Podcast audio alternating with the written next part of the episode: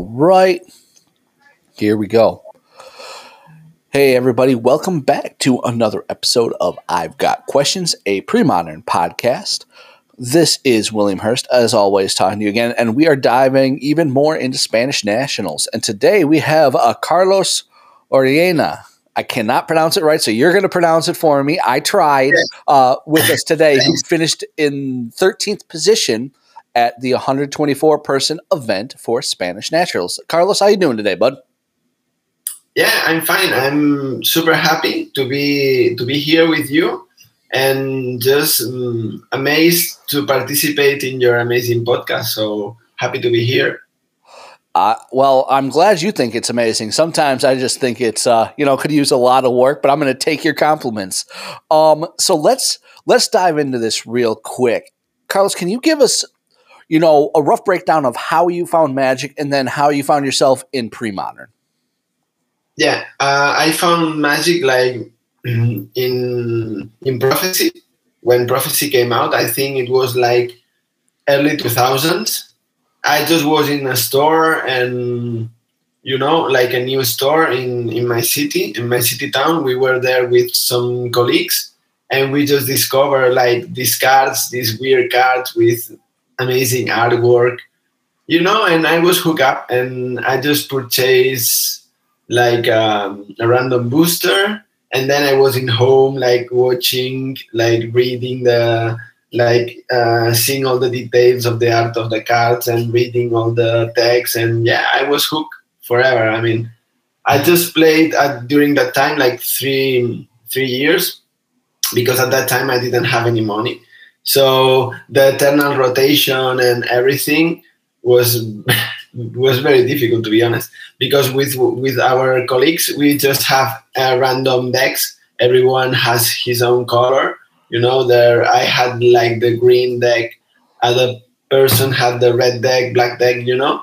And yeah, we were having fun, but I never I never did any tournament or I, I didn't have any format deck or something like that. We just uh, play with the cards we have, you know. Mm-hmm. There were some chase cards in between us, like Ava, uh, like Lava Axe or you know Rancor or this kind of stuff that was just super super good in in this super casual environment kitchen table but yeah it was just like enjoying but then i move on with other things in my life you know and as i didn't have any money to just constantly put on to magic i just i just forgot i i, I enjoy it while it lasts but i forgot but then when the um, when the pandemic uh, came out we were all in home and through Resty's channel. I mean, I discovered first like the MTG Arena. I downloaded,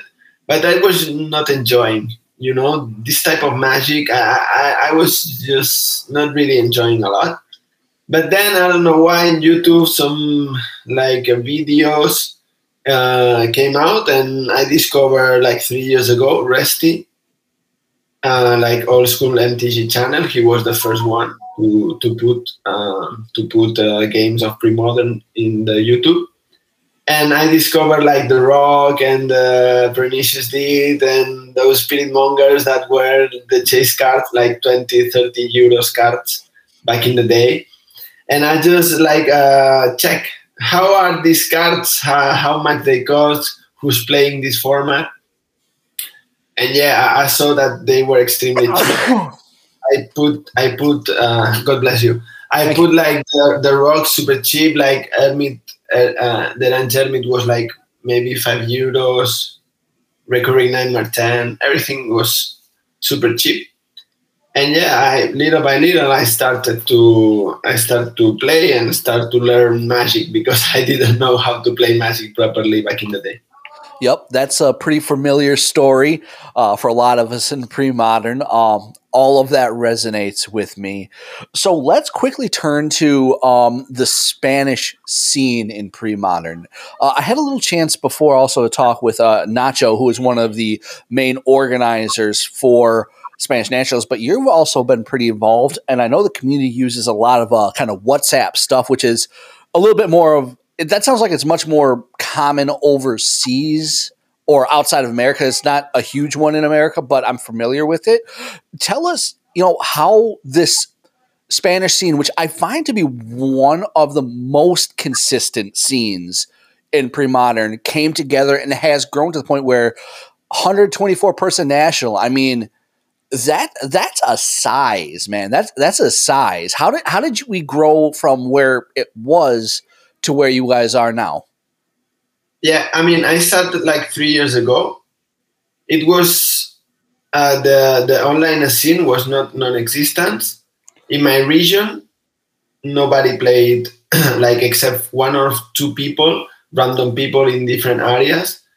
Nobody was playing uh, like pre-modern. In in two years prior, like seven or eight people were gathering in Ingenio, one one shop and Iñaki and some other people like started with the format, but they stopped playing like one or two years ago because it was not like. Mm, I mean, with the pandemic, it was the perfect time for the nostalgia for people like me with like 30, 35, 40 years old that were in home. And that window of opportunity everybody was hooked up with pre-modern because it had the nostalgia factor it had the gaming and the community factor. And uh, little by little with a uh, few steps but very consistent the community keep growing. What i did um, emulating what andrew walker was doing uh, worldly i did the spanish version of the monthly for spanish people and south american people uh, not a lot of uh, so it's like 50-50 spanish people uh, know uh, speak english but the other people don't speak. So i thought okay maybe this is good for gathering online the people so they can play at home with the camera. And we have a steady consistent tournament. We've been doing this tournament for 28 months straight on. So like more than two years uh, now and also, uh, apart from that, I created the the YouTube. Um, so we we had the YouTube uh, Resty, but I tell him, okay, Resty, this tournament that I'm putting on, maybe we can uh, we can broadcast the top games in your channel. So you have monthly recurring um, broadcast material that is interesting you have the finals, semifinals. So you have like you don't need to be creating content because I will give you the um, the monthly the monthly pairings and so on, and you can. So it, it was like a synergistic synergistic um, synergistic help one with another. I also created the um, the trading uh, Spanish pre-modern WhatsApp uh, channel also created the here in Spain we have like a group that absorbs all the little community. So in in, in Spain, every region has his own WhatsApp community, and we have an umbrella an umbrella group that has all together. So if you enter in a in a region, then you belong part from the pre-modern España, like pre-modern Spain and and nowadays we we are like 514 players there. So it's like in in spain there are potentially more than 500 uh, regularly people playing the format. So that that is that is very good because uh, that what means it's like you can um, steadily find people to play and those those little regions they created step by step. First, four or five people start playing, and they were showing up every day. Then two or three more people came, you know, and step by step, all those community become uh, very very robust. In in Barcelona, we have like monthly 30 35 people. Alicante, same numbers. Tecnoliga, they are doing uh, weekly weekly events 15 20 person. Madrid like 60 person every every month. Bilbao zaragoza malaga mallorca you know? Every every region has has his own WhatsApp group with their own tournaments and people is showing up, people is enjoying, people is buying cards, people is trading cards, people is sharing, okay, this is my idea for this deck, you know, and people is helping them. So I, I, I think I think the, the community is very robust and people is enjoying. And that was one of the key elements of the success of the nationals of the last week because the community was super, super engaged and it was it was magical to be honest. That sounds awesome. And that sounds like a great uh, way to build a community. Um, and if you got 504 players uh, playing regularly, I can assume these nationals are going to keep start start growing uh, year after year after people see the fun. So let's dive into nationals. So 124 people, big tournament, seven rounds. It's a long day. You piloted Goblins, which is the deck you came in as runner up in the June monthly in, losing only to Dreadnought. Um, and when we had talked a little bit before, Insider Peak, we did this podcast before, and technology sucks. So here we are again. Um, was you you like experimenting in kind of the smaller tournaments, but when in big tournaments, goblins goblins is right now your thing. You you are very hype on goblins. Can you give me, you know, you know the shorthand version of why you think goblins is the best deck to play, why you chose to play it um, in this event. Uh, yes, I when when there are small tournaments, I try to find like different decks to try and test. You know, because in Barcelona, goblins it's extremely played, so uh, it's a field that I can experiment and I can try some ideas. But as you say, when it comes to big events, I usually go for the goblins route. I think goblins, although everybody thinks it's a tier one deck, it's still underappreciated. The depth of the deck, all the all the all the tools that the deck has, and all the consistency that the deck has, it's super super underappreciated. Because uh, I think one of the key elements of the goblins deck, it's like for many many people it's considered a beginner's deck. It's it's not unusual that if a person comes to the format one of the first decks that they pick is goblins. Do i consider that to be a good thing? I do not consider that to be a good thing and i will explain why. So goblins has a cheat code wins with lucky and so on. If you start to play Magic with a cheat code, when you don't have the cheat code, it's much more difficult for you to win because you are winning games that maybe your level of playing will not uh, will not achieve, but you are getting those wins with goblins. You know what happens usually with that? Years go by, and you you you cannot uh, you cannot uh, break the the threshold of um, understanding all the pairings, having your deck to be super powerful in other areas. You know, the the thing that I like most about the goblins deck is that you can you can play any type of game you like. So one of the most important things to notice is goblins. It's not a zoo deck. Goblins, it's a value deck I consider the Jund of the of the um, of the pre-modern format. It's a deck that it has a lot of uh, two per ones, three per ones, four per ones. Also, you can control their lands.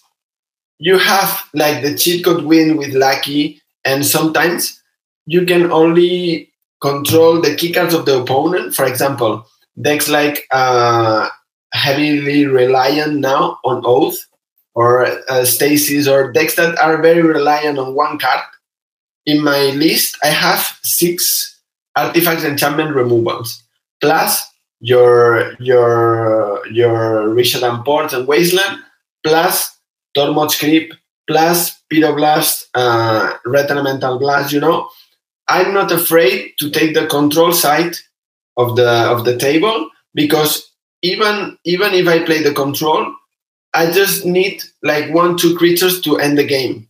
Because if I'm on the control side, I can punish. I can punish your, your key cards. One of the big elements of a successful deck, it's like not having, not depending on one card to win. And this is one of the uh, strongest features of the Goblin deck. You can reach the win position in multiple ways that is very difficult for the opponent to anticipate. Gotcha. So let's jump on to something real quick as far as how the deck is built. You talked about controlling their lands. And a big debate in the Goblins list is the mana base, and especially if you're going for the controlling the lands function. Is it Rishadan Port or Rishadan Port, or is it Wasteland? If you're that direction, you chose a unique direction. You chose a split. You went two Rishadan Ports, three Wastelands. How did you come to the conclusion that that was the way you wanted to go? Yeah, I tried many different iterations. Like with, uh, I was I was like working on with the four wasteland for some time. Then I split it uh, with one port. Then in some tournament, I just played the, the port and no wastelands. And I reached to one key conclusion. So Rishadan port is extremely good when you are on the play because you start with your land. You usually want to put one creature. It's lucky. It's uh, Mogg Fanatic. It's even a Skirk Prospector. Your opponent will will put a land, and then you will control the opponent's land, and you keep start attacking. Okay, but what happens when your opponent starts? Then you are not in the tempo of the game, and you will not lose two mana to tap the land in the third turn of your opponent, you know? But you have the the the good the good action when you are on the play. But if you are on the draw, you need to recoup the tempo. And Wasteland it's super, super, super, super interesting for that. For example, if you think about the rock, if the rock is on the play, they might play Treetop Village for the green mana they might play uh, Wastes, and you can punish that. You can punish that a lot with the with the Wasteland. So if you play, for example, if they play Llanowar Wastes or City of Brass, and you put your your lucky, then they have the option for killing your lucky. You can you can just um, disrupt their mana and and wait for the lucky later. So they are they are they are wasting their turn they are not using their mana, and you are uh, like undermining their mana base. That what happens with goblins? People is afraid of the turn one lucky, so a lot of times they they over mulligan to find the turn one response, but their mana is sketchy. So Wasteland helps a lot in that situation. Gotcha, gotcha. And then looking further into the list, a couple of different choices. So one is you played a one of Hearth Charm in your link we, list. We've seen that a couple times, um, and a crumble in the sideboard. Kind of tell us about those two, you know, different choices and how effective they were. Uh, yes, uh, I think uh, Charm main deck it's very very very good it's useful in many different kind of scenarios. Main one being like killing the dreadnought or killing uh, Mishra's Factory, or just uh, sneaking the lucky or sneaking the pile driver. Also, if you have a go white um, battlefield, you know, plus one plus zero to all your creature is huge. So I always like those kind of um, flexible cards that can can play different roles and opponent is not expecting you to play to play this kind of different sneaky cards you know?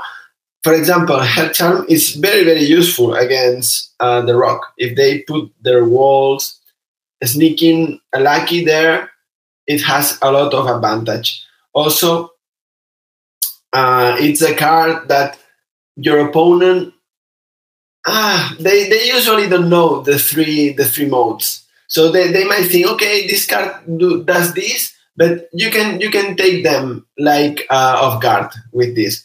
So in a Dreadnought meta, I think it's very very very very useful. In the June monthly, I had a second Hearth Charm in the site, but what I found is they bring the Hydroblast, so then the red answer is not so great.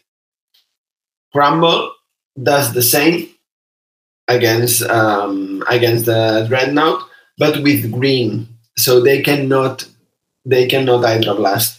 And I really like Crumble. They it's a very very nice response. Some decks with sphere of resistance, like mood type of decks, you know, even with the um, with the with the breaches and some elements, crumble just for one mana. It's very very very very robust, and I just think that helps with my plethora of different answers to enchantments and artifacts. I have Tranquil Domain, I have Hullbreach, I have the Crumble, Naturalize, Hearth Charm. So even for a meddling mage, it's more difficult just to annul some of my cards. So I just like this uh, diversity in the removal spot. Absolutely. Those those all make sense. And that brings us kind of to the sideboard. Kind of last question before we dive into the day itself is your sideboard, much like a lot of goblin sideboard, is very spell heavy versus creatures. I mean, you have a goblin king in the sideboard, and that's your only other creature you're bringing in. How are you prioritizing what you're siding out in matchups? Like, I would assume that in many cases, like uh, Mogg Fanatic can be a good side out. A um, Goblin Sharpshooter could be easy. How did you go about doing your sideboarding with this deck? Yeah, um, I never, ever, ever side out Goblin Sharpshooter because at the end of the day, it's easy that you can make like two, three damage with him, and if you have War Chief, that is another card that I never side out. It's always so good to have it because it's sometimes when you play against control or against other decks, sometimes you are in the last mile. They are two lives, they are three lives. Those last points of damage are sometimes very difficult to deal. So I really like sharpshooter. One of the one of the um, one of the cards, as you said, it's Mogg Fanatic. Another one is Pile Driver. Pile Driver, I, I shave one or two in many games where I think it's not super relevant to go wide and to be more controlling. So I have like one, two creatures. I usually take off one, two pile drivers. Also, if I'm bringing a lot of a lot of hate cards, one or two ringleaders, they they also go down. And also, it depends, but some kind of uh, oath cataclysm or like destruction heavy decks or this kind of stuff, I just shave the the higher mana cost. You know, maybe I'll I'll, I'll leave there one Siege commander in case I have the mage and I can search. But if I'm going for the control route where my cards are like CMC two, you know, CMC two plus the ports plus the plus the wastelands. I just don't want CMC fours or five. You know, Goblin War Chief, Goblin Matron is always there. Lucky, it's always there. Skirk Prospector, one off, it's always there. Sharpshooter as well. But then in the Pile Driver, uh, Ringleader, and Siege Gun, I, I tend to I tend to shave there. Also Tinkerer if they don't have any artifact, but it's usually what I'm bringing on. If I go against aggro, it's like three pyrokinesis, one goblin king, always there. Also, if the if the deck has black, I always put there one Goblin King. That gave me the the pairing against Jon Grutina in the June monthly.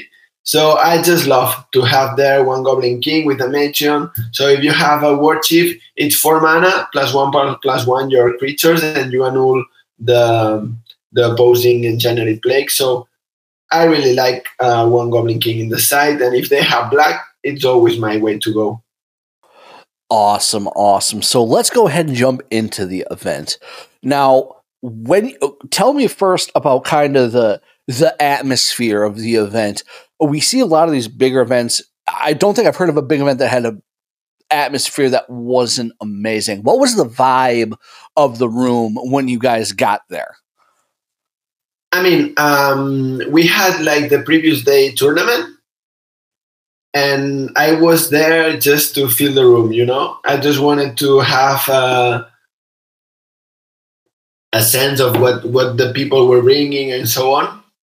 And as the day before, I was not sure about what deck should I play. I was there with Oath Paluche, like the green white Cataclysm Oath deck that I was testing, and I played that, and I I finished first, first position. There was like 35 people, uh, and the three the three first people at the end of the event, we made top six, top 15 for the next day as well, because it was like the clerics deck that I lost to twice during the during the big tournament, and the um, welder stacks as well. So those those two spicy decks they were doing great as well the day prior. So I, I went there and we were we were gathering with the people. You know, as in as in Spanish we have the Hispanosfera. There are other tournaments.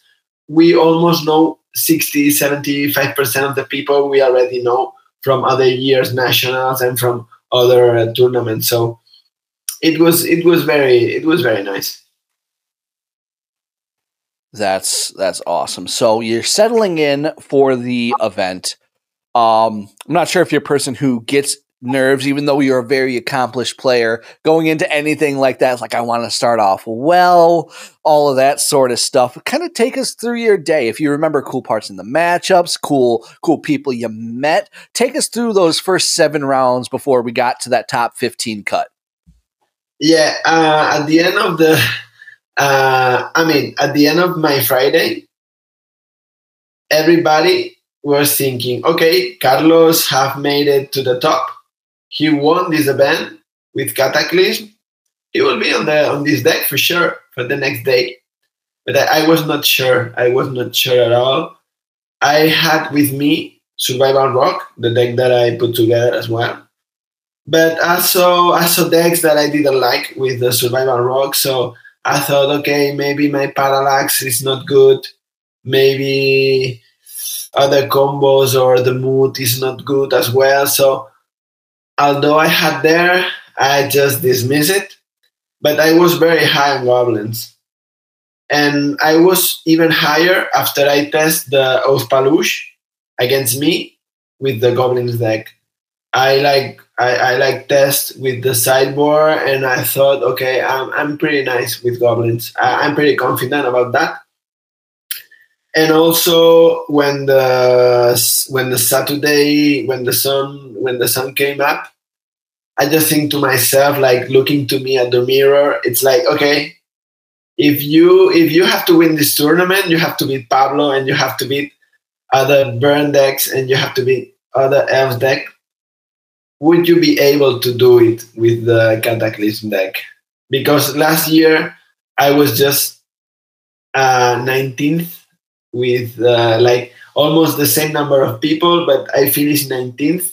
I was just at the front door of the of the of the top, but they were chilling inside, and I was just outside, you know. So this year, I just thought to myself, okay, uh, it was one of my goals to reach uh, to reach uh, the top in one of the big events. And I thought to myself, okay, if I play goblins, I think my matchup against Enchantress is good. And there were many Enchantresses there. My matchup against Elves, it's good. Against Replenish, it's good as well because I, I've tested many multiple times. Uh, I like my pairing against Landstill. It's even, but I think I have, I, if I have good start with the lens and lucky or sneaking there, port, uh, you know, I can deal a lot of damage and the other decks, like usually combo decks, I have the Tormod's Crypt, I have the land denial strategy. I can be faster than them. That's one of the key pieces of goblins. Like if you need to go fast and you need to run, you go search you go mulligan, you go up to mulligan to five, as I did against a landstill player in my first spading. I just I just was on the play game one. He didn't know what I was playing because I was like spying on him, but he didn't spy me back. He was like the the runner up for uh, of last year, so I spied on him. I saw he was playing landstill, and I think okay maybe he's thinking I'm I'm on the same deck as yesterday, or maybe he doesn't even know what I'm bringing onto the table. So I'm I'm gonna go for the quickest route I found. And in my mulligan to five, I had amazing hand. And I, I turned three kill him because I was on the play. He was not expecting turn one Lackey, and I just destroy him, you know. So uh, that's one of the key elements I thought as well with the goblins. Although although everybody and his mother have played against goblins, and everybody knows the matchup. I think it's super reliable deck if you know what if you know what you're doing, if you have your your sideboard prepared of what you need to do. And I was I was confident. And my day my day was as I expected. Uh, beating Enchantress first round, uh, Elves uh, second round. I did a mistake in the in the first round because I, I had I, I, had to win to zero, but I, I just made a, mix, a mistake in the second game that cost me that game because I was thinking more on the Naim lands and he had the elephant grass. And instead of attacking with two creatures, I, I, I in one turn I was just like, okay, I'm gonna port and I'm gonna wasteland one of your lands. And then he found other other other pieces and those four damage that I didn't did that turn, he was at the at two lives when he had like Engineering Plague, Worship, and and another and another piece, you know, another lock piece in second game. So I thought to myself, okay, even though you have won this game, you have to play more consistent because I, I was super high on the Goblins deck. During this summer, I I put a lot of effort in Magic I read three books. I read some articles, and I just uh. I just erase from my head any like uh, any like things that were not helping me. You know, like limiting myself, like putting on myself uh, ideas that they were not correct. And I thought to myself, okay, if you if you want to win and you want to play your best, you need to play the decks that you think it will be more suit against the meta game. And you need to play best magic you have ever ever ever played. So i just concentrate a lot on triggers on card advantage on different me- mechanics you know that i was trying to i was trying to optimize for myself. And I, and, and I, I thought goblins was the perfect fit for me it did very good in the june monthly and i thought to myself okay goblins has has uh, like put me on the biggest event, like the monthly event. I won like five, six, or seven tournaments, small tournaments, like uh, thirty person tournaments. But I play more than the other people. You know, those people is not super engaged with the format, so it's usual that I I might win them. So I, I, I thought to myself, Goblins has an edge over the best deck in the format, that is Elves, and also gives me flexibility to playing the control role, to playing the aggro role, even sometimes the combo role, and the most important thing, the valuer role. Because against decks like mid range or decks that try to try to smother your your creatures, you at the end of the day with uh, Goblin Matron, Ringleader, Siege-Gang Commander, and so on, you gain you gain card advantage, and they cannot rec- recoup from that. You also get card advantage with War Chief when you can like cast your spells uh, for less mana, so you you have card advantage on board.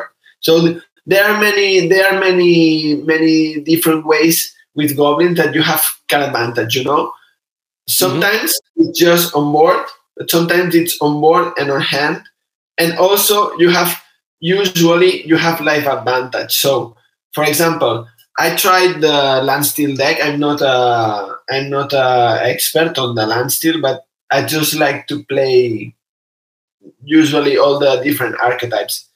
And what I feel when I play Landstill, it's like I need I need to come back every game.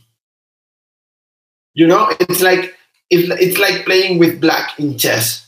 When your opponent is aggressive and you are always like in a defensive position. When I play goblins, every game I can decide which role I, I, I, can pick, you know, and there are not so many so many decks that can do that in pre-modern. Elves, it's another one that can do that. Goblins, and decks that can be super fast, like turn one early game, turn two mid game, turn three end game. You know, like uh, turn one Lackey, turn two Lackey connect city and commander Piledriver, turn three end game. You know, or else turn one, uh, you know, whatever, turn two, cradle, priest, and survival or tangle wire, and turn three, you're dead. You know?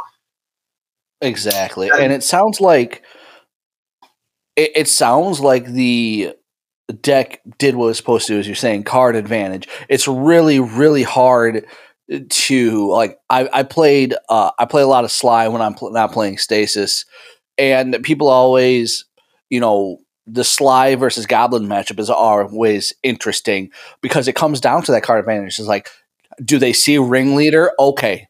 If they ever see ringleader, you have to shift your gear, as Aaron Dick says in that matchup, to burn face. Because once they have a ringleader, you can't one for one their goblins, or you're going to lose. Um, so ringleader is that card advantage turning point. So I definitely see what you're saying. So you had a great day. You made it to the top 15 cut you had a boogeyman this entire tournament. And yeah, it's the deck yeah. that people it's the deck people really want to know about. It's the mono black like cleric zombie deck. Now when yeah. you hear that, you're like, goblins should run that over. Like you're doing all these things, whatever. What made that matchup your boogeyman? Because you lost to it in the Swiss, I believe, and then you lost to it in the top 15. Yeah. what Swiss, made that deck your boogeyman? Yeah. In the Swiss, he smoked. He smoked me big time. I didn't even knew those cards, you know, like Cabal Archon, Dark Supplicant, Scion of Darkness. I, I, just I just was shuffling my deck like okay third third third pairing. You have to consider that in the third pairing I was like in, in table eleven because I have one two one and two zero. I had Pablo de Januar, like Pablo Suarez, with uh, with elves just in front of me, but not not the cleric. So next to him. In the left side of him, I had uh, I had uh, Potha that was running uh, Parallax Tide with blue. He also made top. At my right side, I had like um, a slide deck, not the champion, another one. And at my left side, I had like the rock. So I thought to myself, okay, I'm perfect in this in this in this meta game because those are the decks that I'm prepared for, that I've tested for, and I'm usually even or in a, in advantage against against those decks. And I I see the people the my per, my front person shuffling, and I, I saw some like weird obscure black card, and I and I think to myself, black. Okay, I just I, I don't know. I don't know. I think I'm good. And man, he smoked me big time. It was like just uh, that ritual, that supplicant, Priest of Gix, Rotlung reanimator. He was in the in the two games. He had like rituals, super powerful early effects like uh, killing my creatures, two two two two creatures, so my Lackey cannot connect. You know, yeah. He he had like the Cabal Archon that even if if if if he don't attack, if he have like five creatures, he sacrifice all his board and he deals ten to me and he win ten life.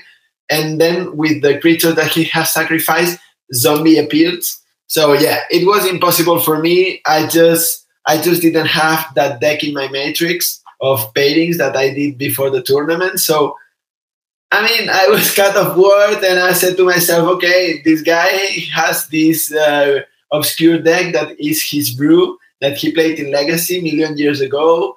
And okay, let's do it. Uh, I've lost. I tried to I tried to play my best the remaining games, and for sure this deck will not be there for tomorrow. I don't need to.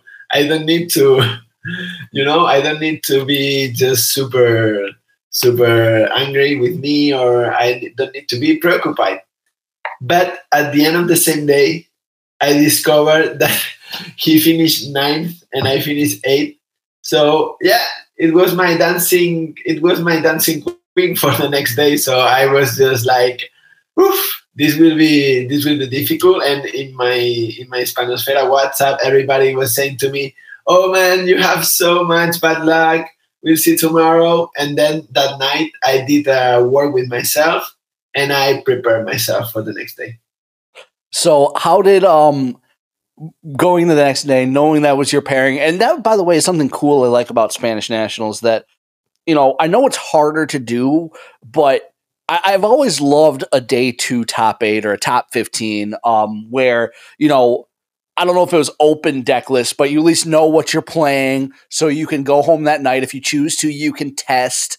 Um, did you do beyond working with yourself any testing with people, or what did your your evening dreams think up of like, was this a fluke that I lost this matchup, or my God, I can't ever win this matchup?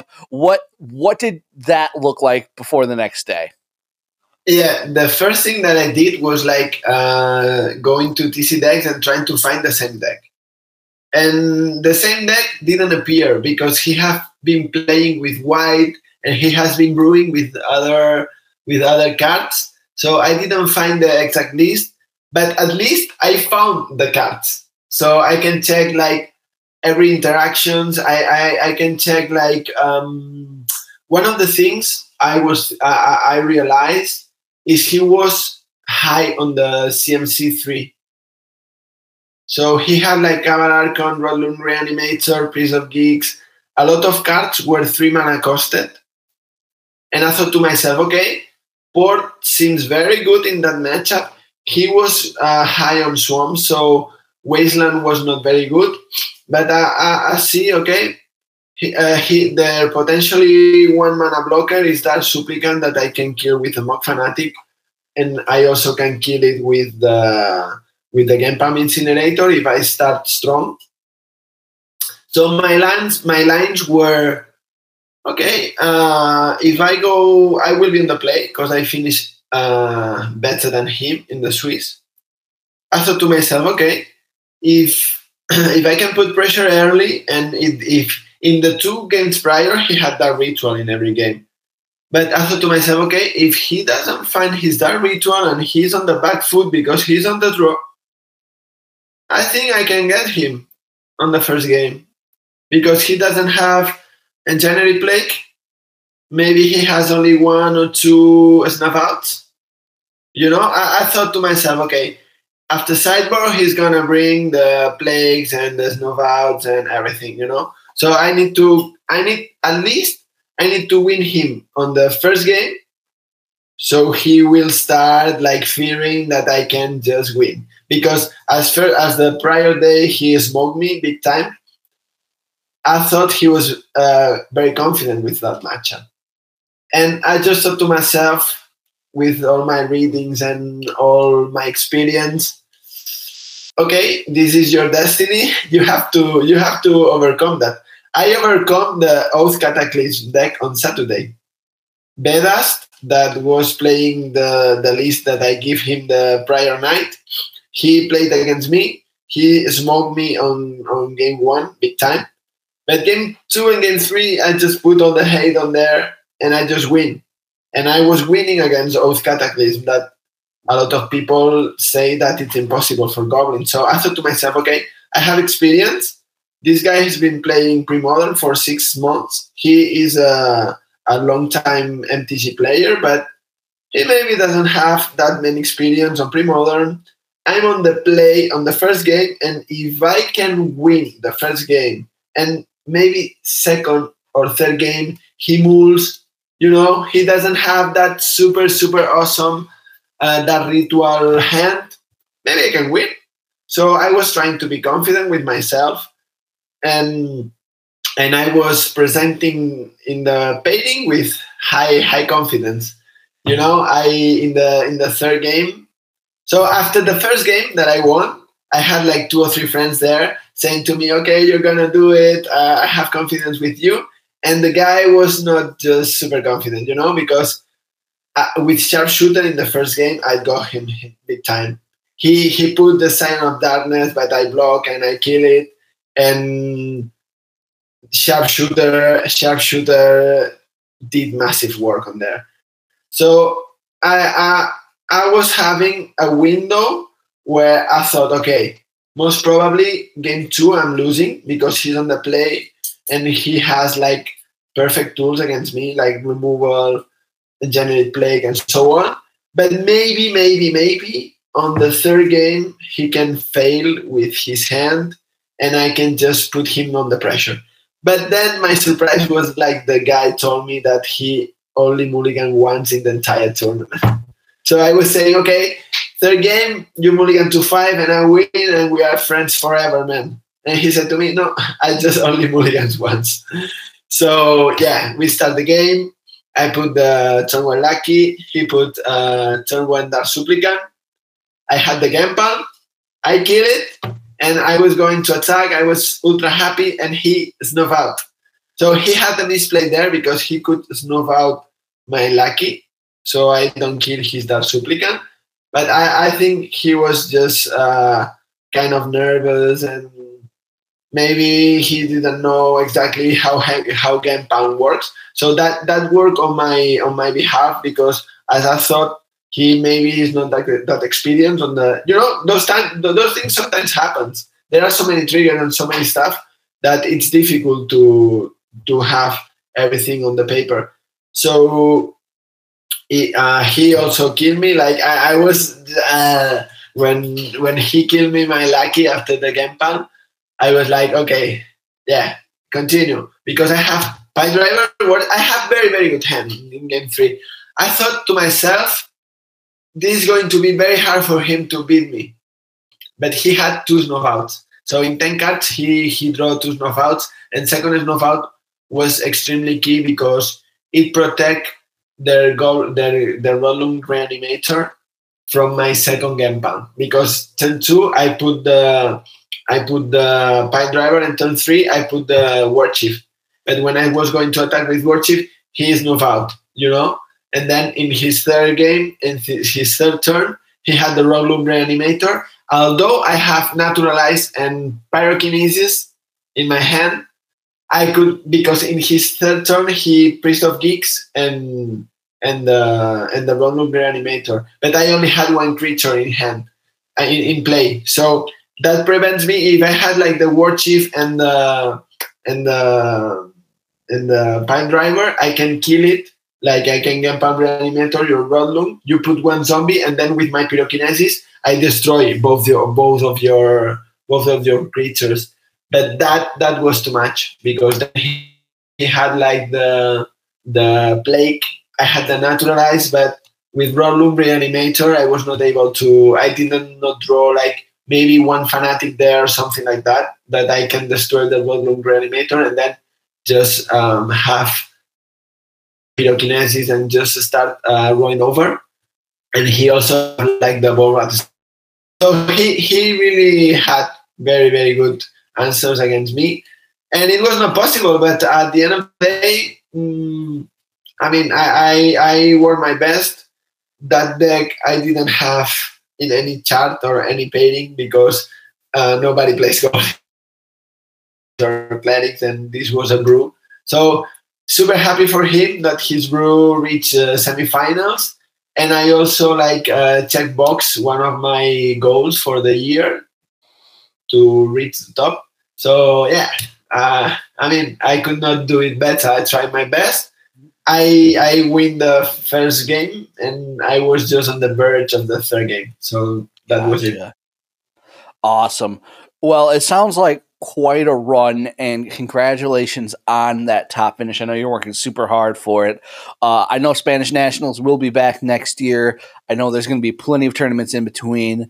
So, one thing, uh, Carlos, for you right now is I want to give you, um, because I'm not sure how much uh, Spanish coverage there will be as far as podcasting. I want to give you the floor now to um, kind of say anything you want to say, any congratulations, any shout outs, things like that, um, in your native language of Spanish, um, just to speak to to those who that resonates more than maybe an English podcast, if that makes sense. So go ahead. Here's a floor. any message you want to send out in uh, Spanish to your fellow players, people who may listen. It's all yours, my friend. Yeah, eh, felicidades por el gran torneo que se organizó en Gremio de Dragones a través de la Tecnoliga de Valencia, como siempre. Fue un placer jugar, la comunidad fue estupenda, todos nos llevamos súper bien. Felicidades al campeón, que hablé con él, hablé mucho con él, y es una persona que le está metiendo 20 horas a la semana al Magic. Es una persona que, aunque lleva seis meses, está preparándose fuerte y está conociendo el formato, totalmente merecido. Un saludo también a mis compañeros de Barcelona y de Cataluña, que conseguimos meter a cuatro en el top, tres de los cuales eh, fueron eh, Goblins, que en, Barcelona jugamos Goblins, no jugamos Premodern. Y un gran saludo a toda la comunidad española y continuar así para el año que viene, ser más, obtener eh, nuevas barajas y disfrutar entre todos. All right, my friend. Well, Carlos, again, thank you for being with me again on this podcast. Um, it was a wonderful conversation. I know you're going to keep kicking ass anytime I see you. Keep rocking it with the goblins. Um, so, for myself, the whole audience, thank you for being with us. To the audience, guys, there's never been a better time to play pre modern. It's everywhere. It does not matter what country you are, if you can get to an event, if you have MTGO, if you have a webcam, you can play it all. It is a load of fun. Check it out. Just Google it. So, with that being said, Carlos, again, thank you for being with us. We will catch everybody on.